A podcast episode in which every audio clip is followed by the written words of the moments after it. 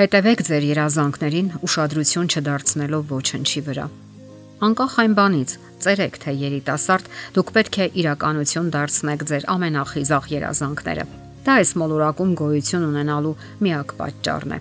Երիտասարդները կյանքի առաջամարտիկներն են։ Սեր եւ երազանքներ։ Ահա նրանց նշանաբանը եւ այդպես պայքարում են կյանքում դրսևորվելու իրենց տեղն ու դիրքը հաստատելու համար։ Անցնելով մանկություն, պատանեկություն, երիտասարդություն գործընթացը, երիտասարդը ճանաչում է կյանքի իրական օրենքները, մեծահասակների խոսքերի ու սկզբունքների միջև գոյություն ունեցող հակասությունները։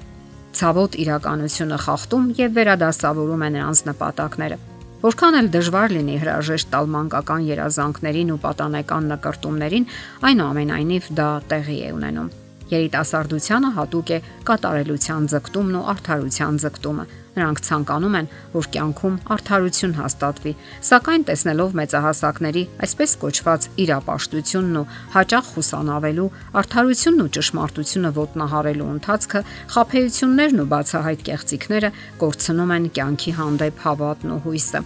Օրինակը, որ ցուցաբերում են մեծահասակները, հաճախ միայն բացասական է լինում, եւ դա լավագույն օրինակը չէ Սակայն բոլորը չէ, որ կոտրվում են այդ ճանապարհին։ Նրանցից շատերն են շարունակում երիտասարդական համառությամբ որոնել հույսի ու ապավինության հենարան,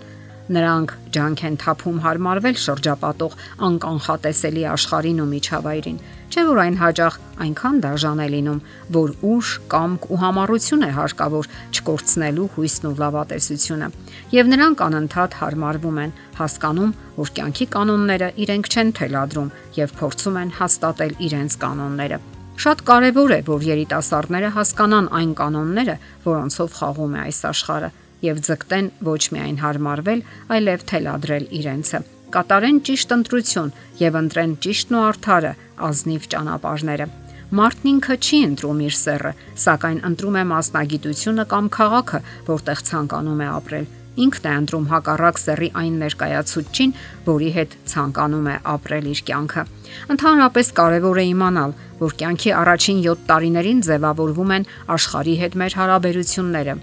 Հաջորդ 7 տարիները նվիրաբերվում են այլ մարդկանց հետ հարաբերություններին, իսկ ահա հերթական 7 տարիներին մենք կառուցում ենք հարաբերությունները մեր անձի հետ։ Եվ դա եւս շատ կարեւոր է հասկանալ սեփական էությունը, նպատակներն ու ճաշակը, նախապատվություններն ու ընտրությունը։ Ինչպես ընտրություն կատարել։ Այս հարցն է հուզում բոլոր երիտասարդներին Սակայն շատերը ցավոք ամուսնանում են առանց համապատասխան գիտելիքների, թե իրենց, թե մարդկային հոգեբանության վերաբերյալ։ Նրանց մոտ բացակայում են սեփական անձի մասին գիտելիքները, ում կամ ինչի վրա է իրենց հույսը, երբ կատարում են ճակատագրական ընտրությունը։ Կան սկզբունքներ, որոնք կօգնեն կայացնելու առողջ եւ սթափ ընտրություն։ Առաջինը՝ ինչի վրա ուշադրություն դարձնել ի թիվս շատ այլ որակների, անհրաժեշտ է ուշադրություն դարձնել այնպիսի կարևոր հատկանիշների, ինչպիսիք են հոգատարությունն ու կարեկցանքը, ըմբռնողությունն ու դժվար պահերին չլքելու ունակությունը։ Կարող է այդ անznավորությունը լինել ձեր օգնականն ու հենարանը, ինչպիսի հոգևոր եւ հոգեկան հատկություններ ունի այն անznավորությունը, որի հետ ցանկանում եք կապել ձեր կյանքը։ Կարող է արդյոք նա լինել հոգատար ու սիրող ամուսին, հայր, եւ դա կյանքի բոլոր պահերին, ուրախությունների եւ տխրությունների։ Կարող է արդյոք նա գեղեցկացնել ձեր կյանքը։ Մտածեք այս մասին։ Հարկավոր է կարևորել նաեւ սկզբունքները։ Այսօր շատ ընտանիքներ են քայքայվում անկարևոր ոչ էական պատճառներով, որովհետև բացակայում են մեծ ու կարևոր շատ սկզբունքներ։ Բացակայում է հավատարմությունը, հույսի ապավինությունը, միմյանց սատարելու կամքն ու ցանկությունը ահա թե ինչի վրա պետք է կառուցել երիտասարդական հարաբերությունները հենց ամենասկզբից, երբ դեռևս չի կայացվել ճակատագրական որոշումը։ Սիրո գործոնը եւս շատ կարեւոր է ամուսնության մեջ, սակայն այն պետք է անցնի ժամանակի փորձության միջով։ Հարաբերությունների ժամանակ պետք չէ շտապել։ Ամուսնության լավագույն տարիքը 25-ից 30 տարեկանն է։ Այս տարիքում դուք կարող եք ճիշտ ընտրություն կատարել։ Իսկ եթե նույնիսկ ձեզ թվում է, թե սիրում եք, պետք չէ շտապել Հարաբերվեք բավականաչափ ժամանակ։ Այն պետք է ստուգվի։ Աղջիկների մոտ հատկապես այդ տարիքը վաղ է սկսվում։ Նրանք կարող են հրապուրվել,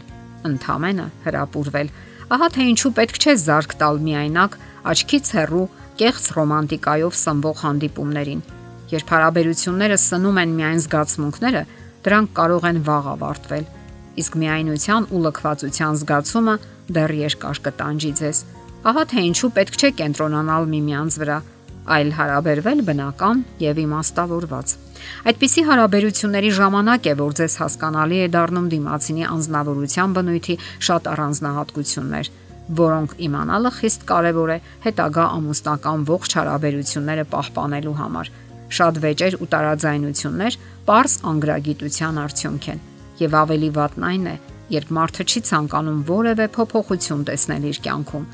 Ամփոփելով կարող ենք ասել, որ դուք կարող եք կերտել ձեր ապագան, կառուցելով դրանք ճիշտ սկզբունքների վրա։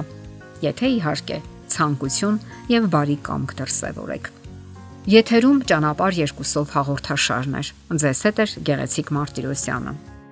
Հարցերի եւ առաջարկությունների համար զանգահարել 033 87 87 87 հեռախոսահամարով։